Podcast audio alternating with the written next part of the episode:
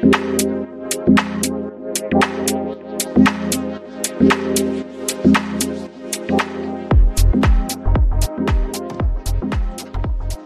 everybody, and welcome to this week's edition of the Equalizer podcast. I am your host, Claire Watkins, joined this week by Andre Carlisle. How's it going, Andre?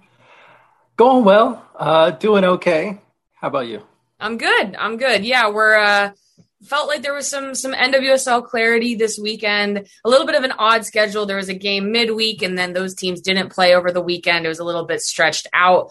But that gave I felt like it gave me a chance to sort of look and, and consider a couple individual matches, which I think is nice, especially when we sort of had this uh, huge, overwhelming amount of soccer maybe a couple weeks ago.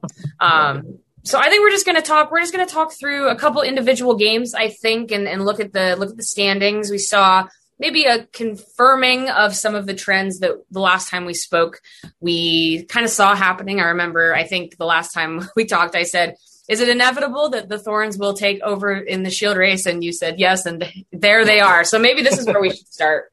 So Portland gets the win on Wednesday against the Washington Spirit, two to one. And with San Diego's later loss to um, Orlando, this puts Portland alone at the top. Now it's still very tight. It's still just, I think, hold on, let me look at the standings. It is still, yes, still just a three point, three point difference between the two teams.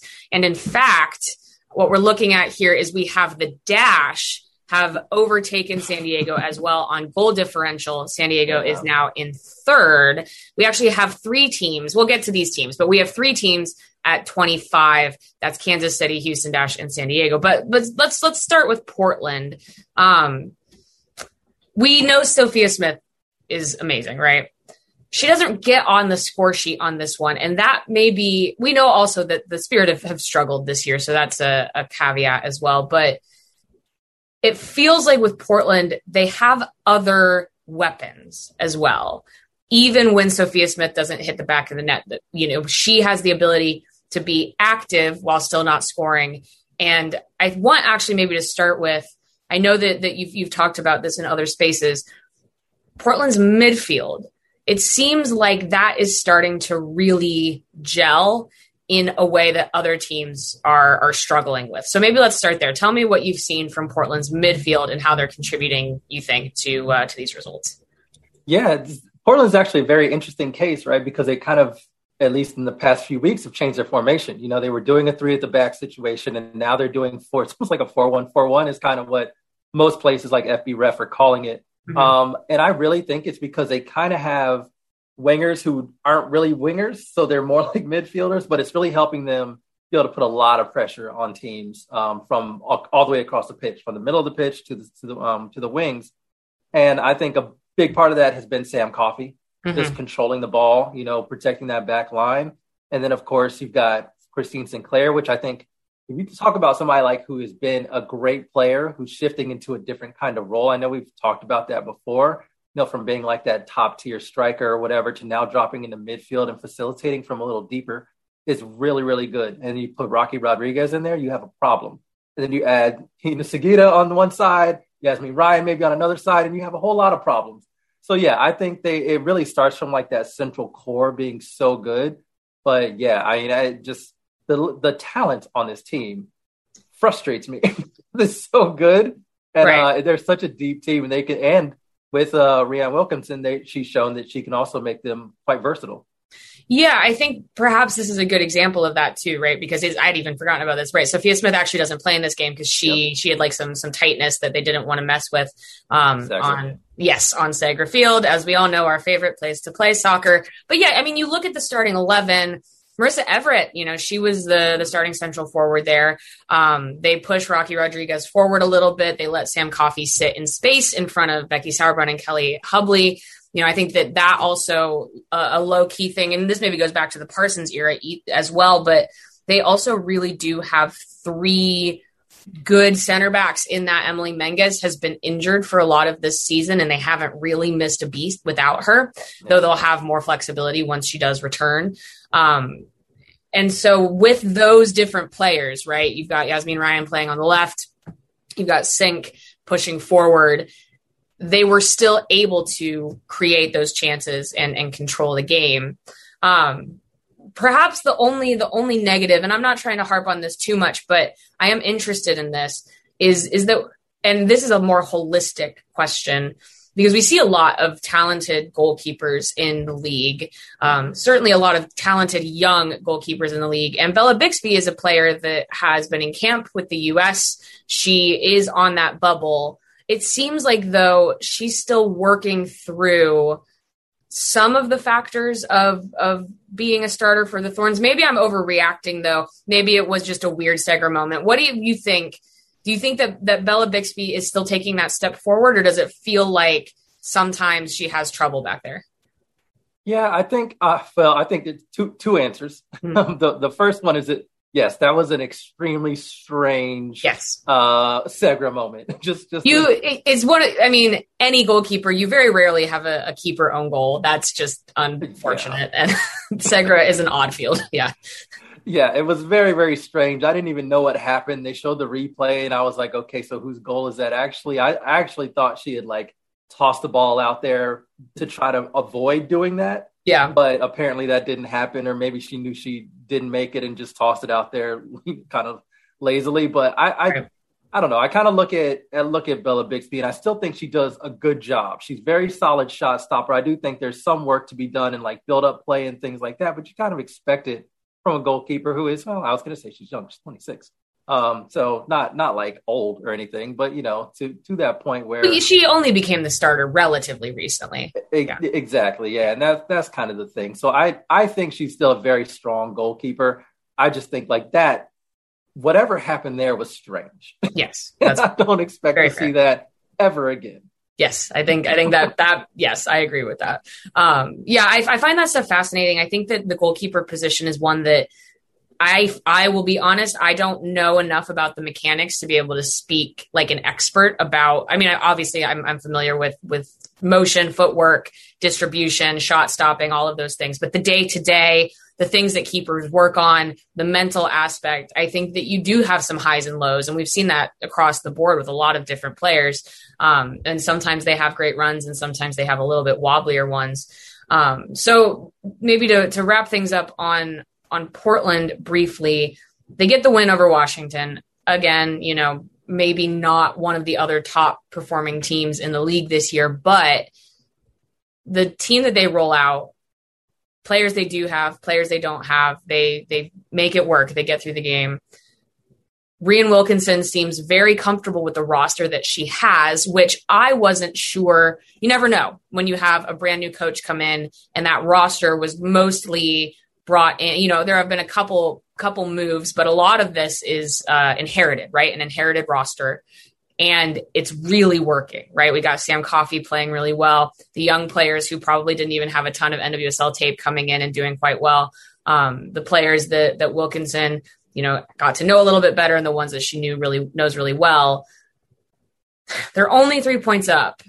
Do you think they're giving it up? This is like the the sequel to my last question the last time we talked uh, no, I don't. Are we getting? Are we getting Houston Dash NWSL Shield winners? I, you know what? As much as I would love to see a God mode Ebony Salmon for the rest of the season, yeah, and just like pile on the goals, get in a conversation for the Golden Boot. Like I'd love to see all of that. I don't think that's going to happen. I think Portland's just just steady, just a really steady team. They don't really have many weaknesses. They kind of found in in Sam Coffey kind of what they need to kind of help yeah. control games and allow that attacking talent and some of the other talent across the width of the pitch to be able to do what they do. And then you can bring on players at the end of the games like Morgan Weaver, who's just going to, you know, just pure energy. I mean, every, like pure energy. And when she came on as a Spirit fan, I was like, oh no. Yes. this is this is ungood. Uh, but yeah, I, I I think it's Portland's. And actually, to go back to Bella Bixby, because while you were talking, I wanted to look up the stats because I I did this earlier in the season and I wanted to see how they updated. Mm-hmm. Um, she is third in save percentage, and nice. it looks like goals against per ninety. She's also third, so um, hasn't faced a ton of shots. Katie Lund has faced the most shots in the yeah, league. Yeah, I know she. That's a Katie Lund is is having like a. Uh, what's like a, a, an Alyssa Naeher kind of a, of a like a Boston Breakers situation, yeah. Unreal, I yeah. that many shots, but yeah. So I, yeah, still in terms of shot stopping, that kind of goes to back up the point that we both said. Like shot yeah. stopping is still good. There may be some moments where you can rattle her, um, but I, it's not it's not glaring. But yeah, yeah same with Portland overall, same way. Uh, it's going to take a lot to knock them off. Yeah, I agree. I think that we were worried at the beginning of the season that Portland would be a little bit boring, and yeah, I think the what we're at is maybe a good balance where they have these basic principles that maybe themselves are a little pragmatic, but they also when they do have you know Smith on the pitch or or a number of their other attacking or like Hina Sugita has been really mm-hmm. fun to watch. Yeah, um, they do have some of the fireworks every once in a while, and so I think it's that mix that is frequently very much rewarded in in the league for sure. Yeah, I know Portland fans were mad at me when I called their their team boring earlier in the season. I was like, I want I want that goal scoring back, but it was yeah. just like Wilkinson was like, give me time to build the foundation, and then I'll yeah. let the players go off, and it's working perfectly now. So I got nothing to say. I'll shut up.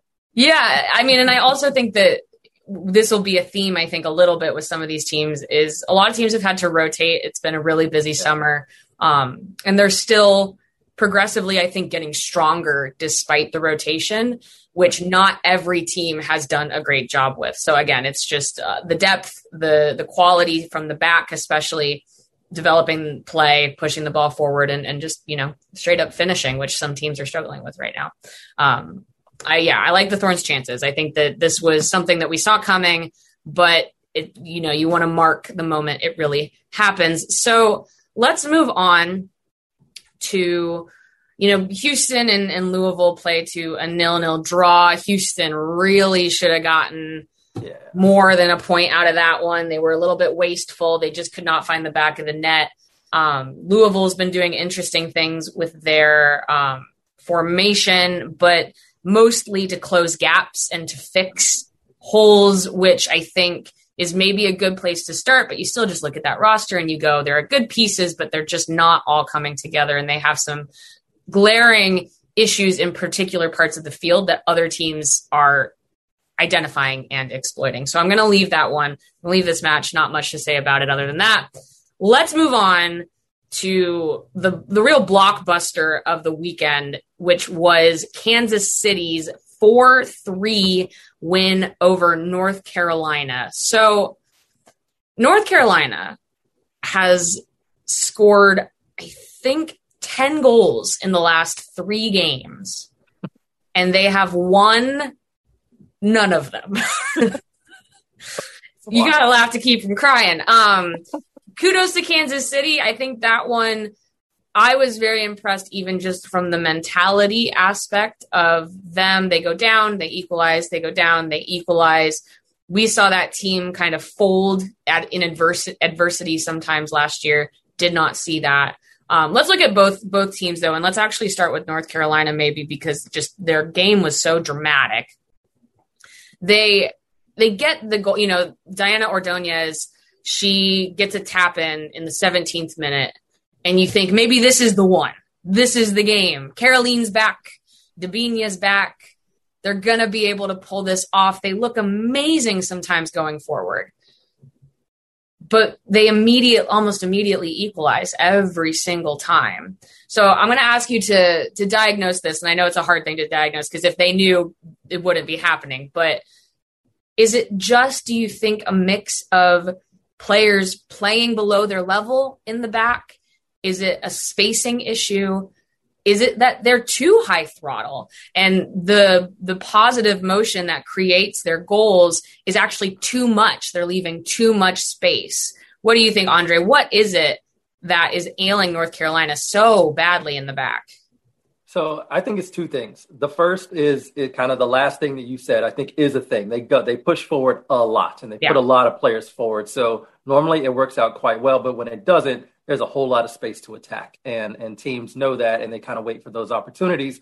And one of the worst teams, by the way, to play when that happens is Kansas yeah. City. Yes. that's what they wait for. Yes. And so it was kind of like exactly as as Kansas City planned. Okay, you scored in the 17th, we'll score in the 20th. You score in the 36th, we'll score in the 45th. You score in the 56th, we'll score at the 60th minute mark. And yep. then they just from then on they got a winner uh, late. So it was like worked out. I don't think they had it planned to be four three, but in terms of the way that it went, you know, okay, fine, they're going to give us this space. We're not going to be worried if they score.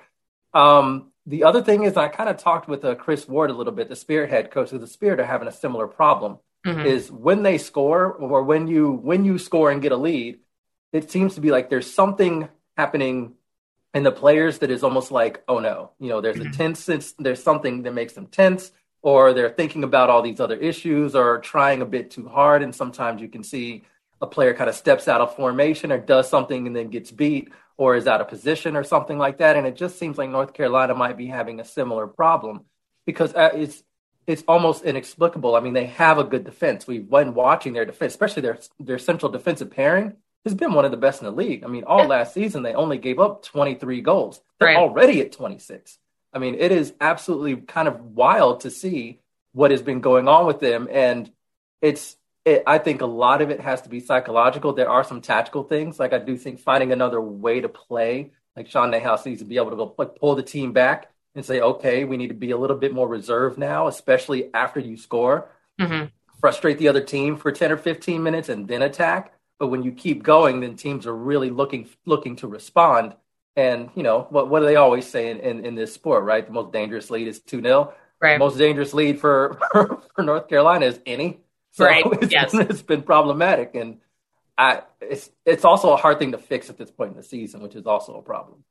Yeah, I think I I 100% agree with all of that, and I think that right. You look at sometimes a, a, useful stat is simply just the timestamps of when goals occur, uh, and I think that that that is an important stat for for North Carolina specifically. Um, I also think maybe one other area of the pitch that just hasn't been quite right for them is that dual six. I, I, think that there's a lot of pressure placed on on the back line, and I know that Casey Murphy is not having her best season, um, and and I think that we're seeing the back line struggle with the waves of pressure that they're getting. But it does feel like that North Carolina used to.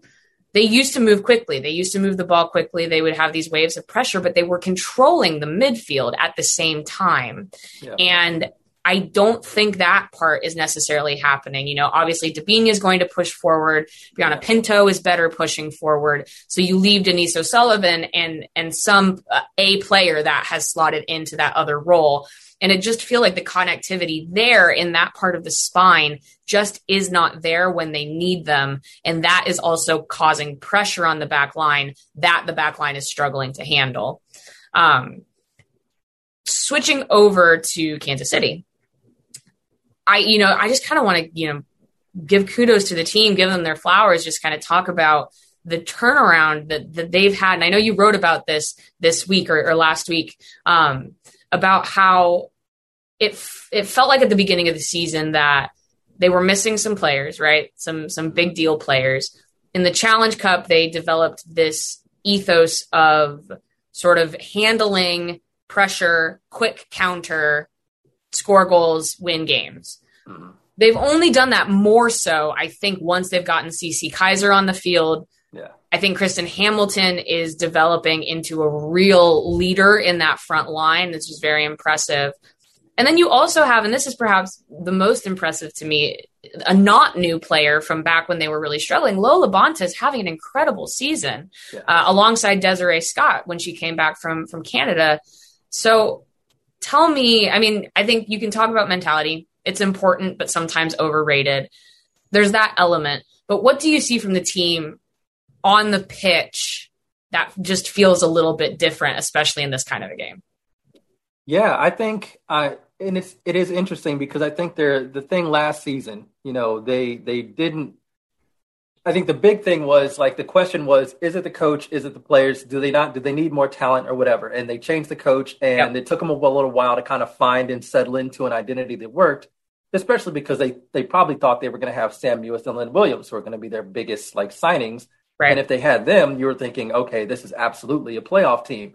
They haven't had them. I, I man, Lynn played a half hour. Minutes. Yeah, like, a half that, hour. And I think yeah. same thing with Sam Mewis before they were like, all right, done for the season. Yep. Uh, a couple weeks ago. So like, it's awesome to me because you can kind of see like the players have built have bought into what they're trying to do, mm-hmm. playing a lot without the without the ball. But when they get it, they are fun. Mm-hmm. They go forward a lot. Like I was looking at actually Alex Loera's like forward passing numbers are outrageous she wins the ball and immediately looks up and is like, yep. I don't care if you're, you know, 10 yards in front of me or 50, yep. I'm booting the ball to you, go score a goal. And um, I think LaBonta has a lot of the same mentality, and it really just helps them win the ball and then go quickly. And it's been really good. But you also like look at the defense and Kristen Edmonds, Liz mm-hmm. Ball. I think have had those two have had very good uh, seasons in the back. Yep. AD Franch has been amazing. Yes. Yep. So, so like they have talent, and they did need a piece like CC Kizer to really help push them along. But yeah, this team has been very, very fun to watch.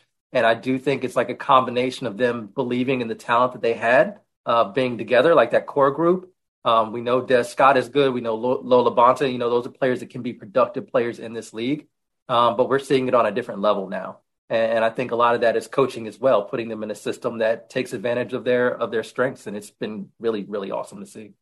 Yeah, I agree. I think when you look at a mentality shift, I do think that bringing in AD Franch was a huge part of that. And even when you look at the unbeaten run that they went on even last year to close out the season at home, I think it was they had a home streak of I, I forget what it was exactly, but she isn't she's not a raw raw kind of a player, but she is a very important leader and was a very important leader in Portland as well. And I think she brought a very particular kind of intensity and focus to this Kansas City team. And I think that's been huge in addition to just being excellent.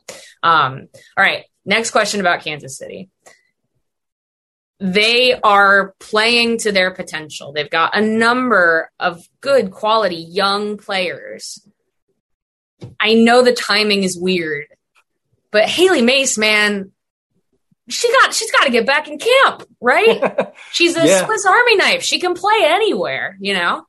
Yeah, I was gonna say if if versatility is something that is is like lauded in in U.S. Women's national team camp, yeah. uh, you kind of like she's kind of a no brainer because right. it's almost like it's almost hard to tell what she what her job is, you know, game to game. I know. It's like go do it. She's like, all right, I got it. Just like go be good, you know. Exactly. Yeah. She's but almost yeah. too versatile for her own good. Uh, right? Because at first it was, it almost seemed like initially they had a hard time figuring out where to put her. And this is kind of what I mean by by the coaching. It seems like the coaching is really molding to the players mm-hmm. because as much as a coach probably wants that control and rigidity and being able to understand, like, hey, okay, this is a solid. Everybody has their one set of responsibilities.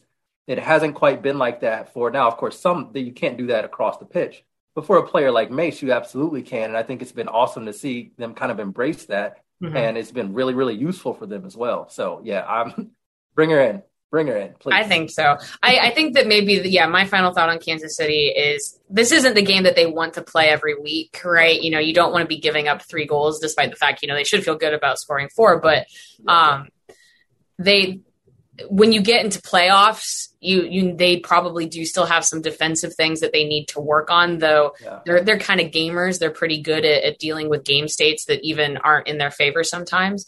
But it does seem also like you talk about the coaching. It seems like there's a lot of trust in this yeah. team.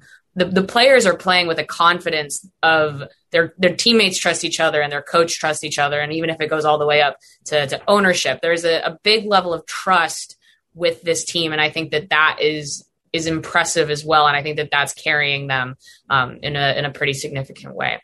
So we are going to take a quick break before we talk about some more perhaps frustrating results for some teams, though.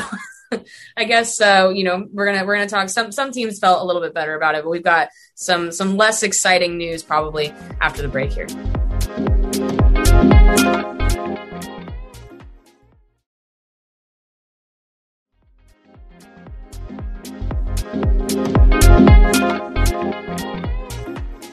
Welcome back to part two of this week's edition of the Equalizer podcast. I am your host, Claire Watkins, joined this week by Andre Carlisle. I'm going to say the same thing I say every single week. Give us five stars, give us a rating, give us a review. It helps people find us.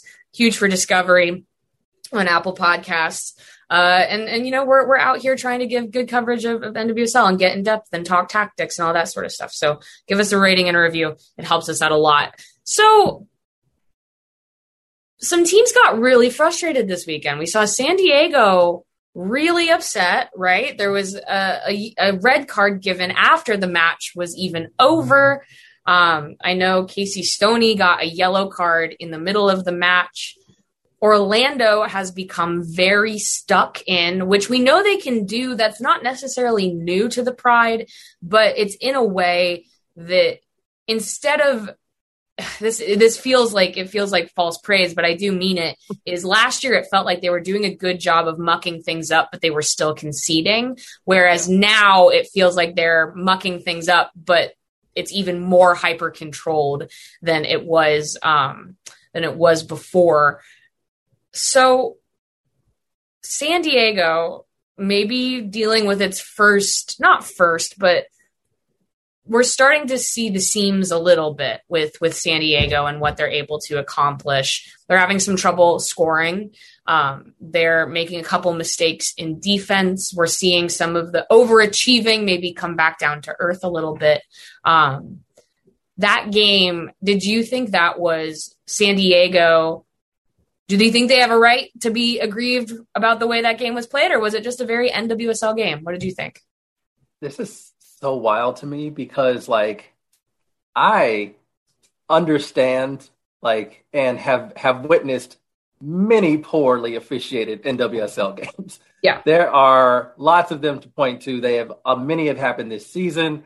I did not think that was one of them. Yeah. It was a very strange to me to see the reactions. I think the handball call was right. I think there were some advantages played where you maybe could have pulled it back. Right. The referee did not give a yellow card at all in the game, but fouls were 26 fouls were called. They're split 15 to 11.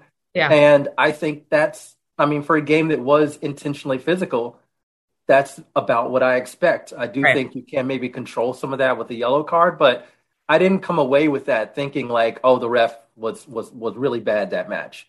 And so to hear and see, particularly a post game red, yeah. that like they were that upset about or felt that bad about that the, that the game was officiated that poorly was a little strange to me. And I'm also it also seemed like mid game it was rattling them. Yeah, they were really mad about almost every call that went, and it was just like at some point I just got to go. like uh, yeah, at some point you just and, keep playing. Yeah. Yeah, and I'm just like, but but even that, I mean, it is tough. Like I, I will absolutely concede. Like when a when a when an official is having a, a, poor game, right? It's really tough for players to focus. It's it's really bad. You don't know where the lines are. I felt like I understood where the lines were. I don't feel like there was anything egregious that really took you know altered the game from an officiating standpoint. So I'm, I yeah, I was really shocked by that and don't really get where they were coming from. Yeah, I mean, I think obviously from a fan perspective, you can issue complaints, right? You can say Orlando wasn't really trying to play a good game. It wasn't a good soccer product. You know, this was all just sort of trying to get the result. Um, you, I think that there are those kinds of things you could say about the game. Um, I would say, and I've only seen San Diego play in person once, but they're also a pretty physical team. They give what they get. And yes. so I, I'm always a little bit interested when you see a manager or players get very focused on the officiating when it's not like they don't have the ability to match the physicality, nor are they reluctant to do so. And then sometimes they're the person on the front foot doing that. Um, so I, I don't know. I think I think obviously we know that the officiating could be better. Play some cards. Maybe it changes changes the tenor of the game but it also just became the game that was played and, and Orlando won it, you know, and I think that, that San Diego is again just going to have to kind of figure it out those kinds of games because this is what it means to try to compete in the NWSL. Uh, Orlando, I, I, find fascinating because you know they're probably not a playoff team, right? Though they're close at this moment, they're not too far off the pace, but they were in such a disaster mode just yeah. a month, a month and a half ago and they've turned things around without changing that many things on the field. And that maybe is what impresses me the most. They've, they've made some slight roster, not roster changes, but some slight starting 11 changes. Um, you know, you've got Michaela, Michaela Clough coming um, off of the bench now. They've had Darian Jenkins in and out. They're they're kind of figuring out the best use for everybody, but I'm always impressed when a team is able to take the group that they have and organize that group and have them playing closer to their potential without having to blow everything up. Which is perhaps a perfect segue to switching over to Gotham. Now, Gotham FC has had a wild week. So they lose two to nothing to Chicago last week. Midweek, they part ways with Scott Parkinson. Uh, Yael Averbuch has a press conference where she talks about building a winning culture, wanting to change things, but also not change things. I think there was sort of this tacit um, acknowledgement that this is the roster that they've constructed, and probably that's not going to change significantly until the end of the season. However, they're still talking about making a run to playoffs. Then they announced the same day that they've hired um, Hue Menzies as the uh, interim manager. He is the former manager of the Jamaica women's national team. And then they go to Seattle and they lose four to one. Not without some positives. I think the goal that Taylor Smith scored was really, really nice. I'm a big Taylor Smith fan. Yeah. But the defense, and these are players that we all have seen perform quite well we saw some subbing at the beginning of the second half, which felt a little bit like a per, like performance subs. It wasn't halftime subs; it was like right after. Um, is this a mess, Andre, or is it is it fixable? They're in this like really messy growing pain stage, but it doesn't necessarily seem like the mentality has shifted enough. But maybe they didn't have time. What do you think? Yeah, I think it's hard to tell right now. I mean, I, I do think that you know their time needs to be given to kind of see what what can happen. Even though you know they did hire Menzies as an interim coach, and mm-hmm. I don't know who's if he's going to be you know uh, up for the full time gig after the season. So there is an expectation that results do change or at least turn around a little bit um, with the with the limited number of games they have remaining. But I do think away at Seattle at OL Reign is hard. Yes, So yeah. especially like that, that's a tough one. That team knows how they want to play, and if they, it's only a matter of whether they're going to get the ball in the back of the net. And they had a lot of opportunities to do so and did. Uh, so like, yeah, I'm, I'm not. I was trying to figure out the sub thing because I did think that was interesting. mm-hmm. I don't know if it was like new manager just wants to see all of the players, as many players as he can. Right. Uh, but then also, as you mentioned, I think they happened like five minutes after the start of the second half, and it almost yeah. seemed like, okay, y'all didn't fix it. I'm yanking you. like, yeah, it seems a little bit like maybe there was a halftime talk, and you wait to see the response, and you don't see the response that you yeah. wanted. Yeah. Yeah.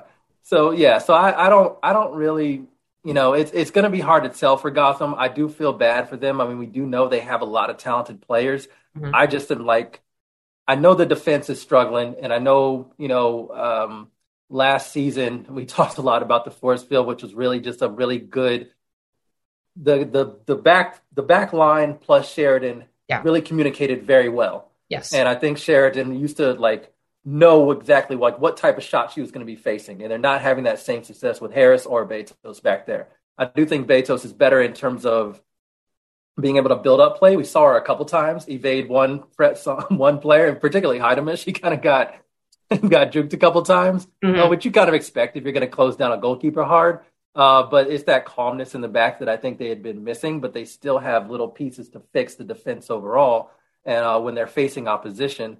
But man, I just look at that attack and I get so frustrated because it's like Taylor Smith, especially with Taylor Smith now. You got Taylor Smith, got Midge Purce, Efe Onumonu can come on there and do some things. You think you have behind those, you got Kristie Mewis, who is very good at left foot delivery, um, v- very good vision on the pitch. Like I just am so like, what is going on with that group? Yeah, I think score goals. Yeah, the the the red flag for me really is, you know, you you part ways with a coach who I I mean, I'm not in the locker room. Certainly seemed by the um, reaction to it that there was not a lot of um, animosity there between him yeah. and the players. It just wasn't working. Um, and so you don't know exactly if you're going to get a, a, new coach bump from that. You don't really know what the emotions are. Um, but the issue with with Gotham to me is yeah they have they have roster imbalances for sure right? They they've never we, we talked about this a million times right? They're they miss uh, Allie Long very much. They yeah. have not been able to develop through you know develop the ball through the midfield. They um, are seeing perhaps a little bit of a a down year from a number of high performing players on the back line. But what they have now should be enough. Yeah. And that's where I question the mentality at this moment, which is Kristie Mewis in a midfield should be enough to make something happen, right? And we're talking about the difference between like 0.08 xg for an entire game. You know, I'm not saying that she can go score a goal on her own, but something. Midge Purce has to be worth something. Um, when Efe Onumonu came back on, came on in the second half, I think that that um, helped them significantly. So I, that was a bright spot. You know, she she helped create that Smith goal. Um, and so then I say, okay, new coach. When do we see the mentality shift? Because, like we said, like you want to look at teams like perhaps Orlando. I'm not sure Orlando has the talent that Gotham has. But look at what they're doing with it and the buy-in that they have on every line to to grind results out. It seems like Gotham is not set to grind or to dominate. And as I as we said, you know, the Reign are, are, are, tough and they are playing very well right now. I think if there's any team that might be able to even catch Portland, I think they might be favorites to do so. But um, yeah, it's a little bit of a it's a, I'm I'm a little bit stumped, and it seems like it's been like that all season. So maybe the last question about Gotham is: Do you think, based on what you heard from Averbuch this week and what you heard from players this week, do you think they know what's wrong, or do you think that they are still figuring it out? I think, yeah, that's a good question because I do think a lot of the players are kind of shell shocked uh, quite a bit by what is going on the season that it's been. I mean, they have played some you know, they they brought in talent. Of course, they lost a couple players as well. Um, you know, you mentioned Allie Long as well. That's kind of a big one in the midfield. So, like, yeah, I, I do think that it is difficult to for them to kind of figure out what's going on. And then it's so late in the season. It's like, right. I hate to think that you would have this mindset, but but I look, I'm I'm only thinking about that for myself. Like, they know there there's a chance mm-hmm. and a good chance, I suppose, that they're going to have a a completely different coach. I mean, we know that they've had some instability in their front in the in the coaching uh, position quite a bit right. um, throughout the course of Sky Blue and Gotham FC. You know, the yeah. entire thing. They're likely going to have a new one next season unless he was able to win out in whatever coaching search they conduct after the season. So, you know, it's almost like, okay, let's hit the reset button. 2023 is kind of our year.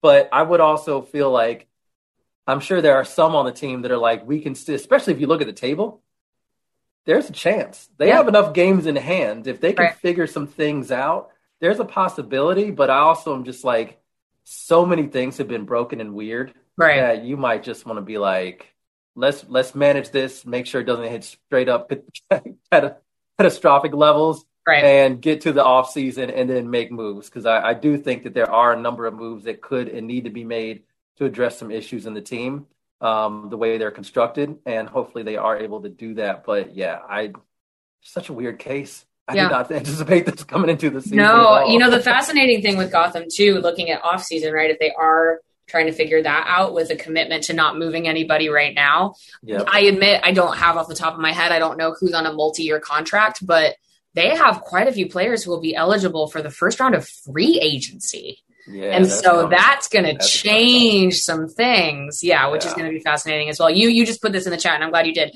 Um, speaking of the Reign, uh, we've spoken about how the Reign have a lot of attacking talent. They're struggling to get all of them on the field. They're sort of figuring out the best way to utilize people. They actually just made a trade with the Orlando Pride um, to send Ally Watt to to Orlando, which I would say savvy move for Orlando. I think very highly of Ally Watt.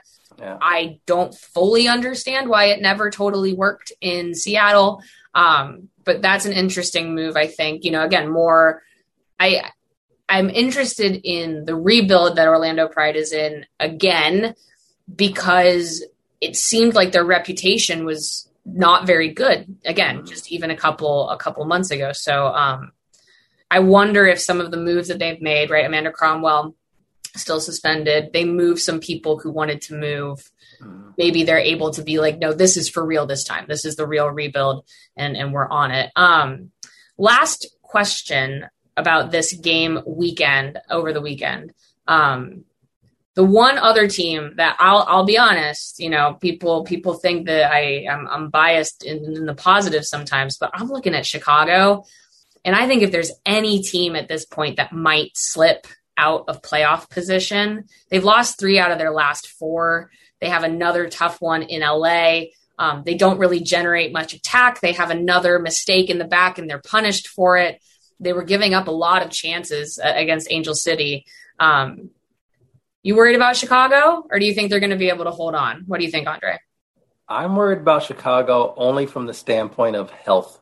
Yeah, they have right. had so many injuries, and yeah. Arin Wright limped off last game, you know, against Angel City, and that's just really bad as well. I mean, for her, but also the team, of course. So, like, yeah, I'm. I just don't know if health is going to be a thing. I, I think I saw that Mal Pugh's knee was inflammation, and they didn't feel like with travel and everything that you want to risk that. You want to make sure she stays as healthy as possible for the remainder of the, of the season, and I appreciate you know taking that precaution but yeah, I just I'm concerned about it from that. When they play and they have, you know, even a decent amount of health, because we know there are a lot of players who haven't played a lot this or at all this season. But when they play, they're very, very good. Mm-hmm. were a shock for like the first half, maybe close to three right. quarters of the season. And now it just seems like they're getting to a point where they can't overcome it because it's just too much, too many yeah. injuries. And I think that's going to be the thing that makes them slide, which is sad because I think the players who have been there have done an exceptional job, and they don't right. really deserve to kind of be looked down upon if they happen to slip out of the, the playoff right. spot. I just think it's it's a it's so much to to recover from at this time. It's agreed. It's tough, and I think that we've talked about like the the final push or, or teams kind of figuring out their best starting 11 or yeah. or figuring out the best way to sort of be on this upward trajectory by the end of the season and it feels like Chicago is being held back by availability to be able to even do that and I think that that's where they're beginning to struggle and the thing that concerns me about the Red Stars is it's not so much that they've been unlucky if you look at i was just looking at their stats for for something else today their their xg and their xga differential is pretty much exactly their actual literal goal differential. They're scoring, I think they've scored and given up one more goal than they've projected to do so. They're matching their stats. It's not that they're creating chances and they're not finishing, it's that they're no longer creating good chances. right. And that's a little bit more concerning. Um, so we'll see. I, I do think that obviously getting Pugh back hopefully will help. But yeah, I I would like to see them rewarded for overachieving, I think. Yeah. But, you know, sometimes it's just as we know from a number of teams, sometimes the the circumstances are just not in your favor and it's just not your year. All right, so last question, Andre. We're gonna do a little bit of rapid fire. Diana Ordoñez, rookie of the year? Ooh, asked me that like two weeks ago or something. I'm I know. Like, nah, nah, nah. Yeah. But uh, but yeah, I mean, even as much as I've talked about Sam Coffey, Naomi Girma, even Alex Loera out there uh, with KC, I think is breaking the record for for rookies. It's pretty good, record. right? Yeah, that's that's that's quite good. What she yeah. got eight? I mean, the last uh, Ashley Hatch won the Golden Boot last year with ten. Yep. So we're not talking about a small number of goals for this league. Um, yep. Yeah, I, she's in the lead at the moment. I think so. Um, Golden Boot. You think Sophia Smith's got it in her?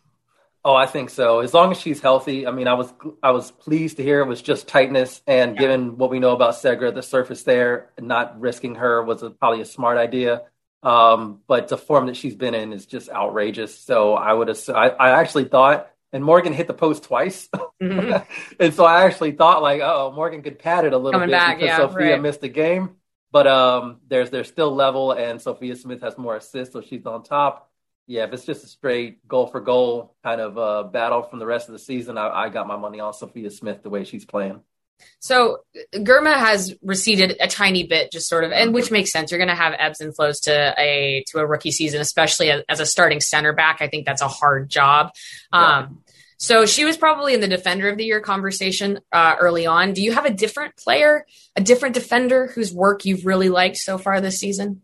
Oh, that one caught me off guard. Um, it hasn't been honestly. It has not been a very great year defensively, so it's like it's hard to. Hard yeah, to I, I, was going to say that is the hard part because we are we're, we're not seeing a, a lot of goals. Terrific, yeah. yeah, we're not seeing a ton of terrific defensive performances. I mean, I mean, honestly, I might look to KC and Kristen yeah. Edmonds. I think she's yeah. playing very, very well um, in the back. Uh, I know she had injury issues and missed a game. I think it was just one game though. Um, so yeah, I don't. Hmm, that is a tough one. Defender of the year. It's gonna. Be. You know, my my dark horse for the short list is actually Kelli Hubly. I think if you Yeah. think about just some of the steadiness, and she's been there really consistently for Portland this season. So I think that uh, that's maybe my dark horse. I don't know if I I don't know if I'm confident enough to to say who I even think defender of the year is, but like if you're Yeah. putting the nominees together, she's one. Um, she's one for me. I know I voted her a couple times for like Mhm. you know uh, quite a few times for defender of the. So she she does definitely gets up there. But yeah, I think you're right. It's also like it's it's been tough this year. Nobody's It- standing out. Nobody's So super standing out, right? Earlier, It's like, I think like right, Vanessa Gilles at Angel City was doing great, but she she's missed hurt. some time. Yeah, so I know. yeah, Well, Megan Reed too. Maybe she's a short list. You know, I think that the Reign was very strong in, in defense early on, but again, just prone to slight mistakes. Yeah. But but you have to grade on a curve if everybody's struggling with that, right? right. That's right. We'll figure it out in the future. All right, last one. AD Franch, goalkeeper of the year. Is she yours? Her or Lund. I mean, if Lund keeps Yeah, this up, Lund Lund is really turning it on. Yeah, that's true. Yeah, but I I think AD Franch. I think I think the what you talked about earlier, the intangible aspect Mm. of it, has been so big for Kansas City, and the fact that they don't let a lot through, but when they do, they can really rely on her has been Mhm. very very helpful in them being able to uh, accrue the a number of points that they've accrued so far through the season. So um, they make the playoffs, and right now they're fourth. If they stay fourth or above, I think you got to go AD Yeah, I agree. I think the thing that Lund is more of like your classic goalkeeper of the year winner, which is that she faces a lot of shots and does a nice job under attack. Yeah. Um, I think AD Franch, I think it, it's a little bit more nuanced in that KC is able to push forward because they trust her so much. There are there are gaps that they trust her to to fill. And yeah, I just think um it, it's always a philosophical thing, right? It's like is it the Yeah. goalkeeper of the team that's struggling the most in defense or is it the goalkeeper that is helping the defense um uh, uh progress as well? You know, Jeff Jeff said Kailen Sheridan. I think she's on the short list too. I think that Yeah. she's one that she's proven her consistency in a new team this season. Um well, yeah. So there you have it. I think I, I mostly agree. I think we're starting to see we're seeing some players some ups and downs. I think this is the time of year where that starts to happen. But um, been been very impressed. I think probably also this is also a wild one. But talk about MVP shortlist. Can you can you? All right. Here's the true last question. Can you be an MVP candidate if you join a team halfway through the season? Ebony Salmon, can you be an MVP candidate? You know, I She's very important to the team she plays for now. You know, Yeah, exactly. She's extremely important at the moment. I mean, if she she keeps up the scoring rate she's been on, which is just be outrageous if she does, but Yeah. I, I would not put it past her because what we've already seen is outrageous. Yeah. Um, you do, but I think that the MVP discussion is actually kind of very fun to me. It might be the most fun one because you can look at Ebony Salmon depending on what the performances look like. Obviously, you got Sophia Smith.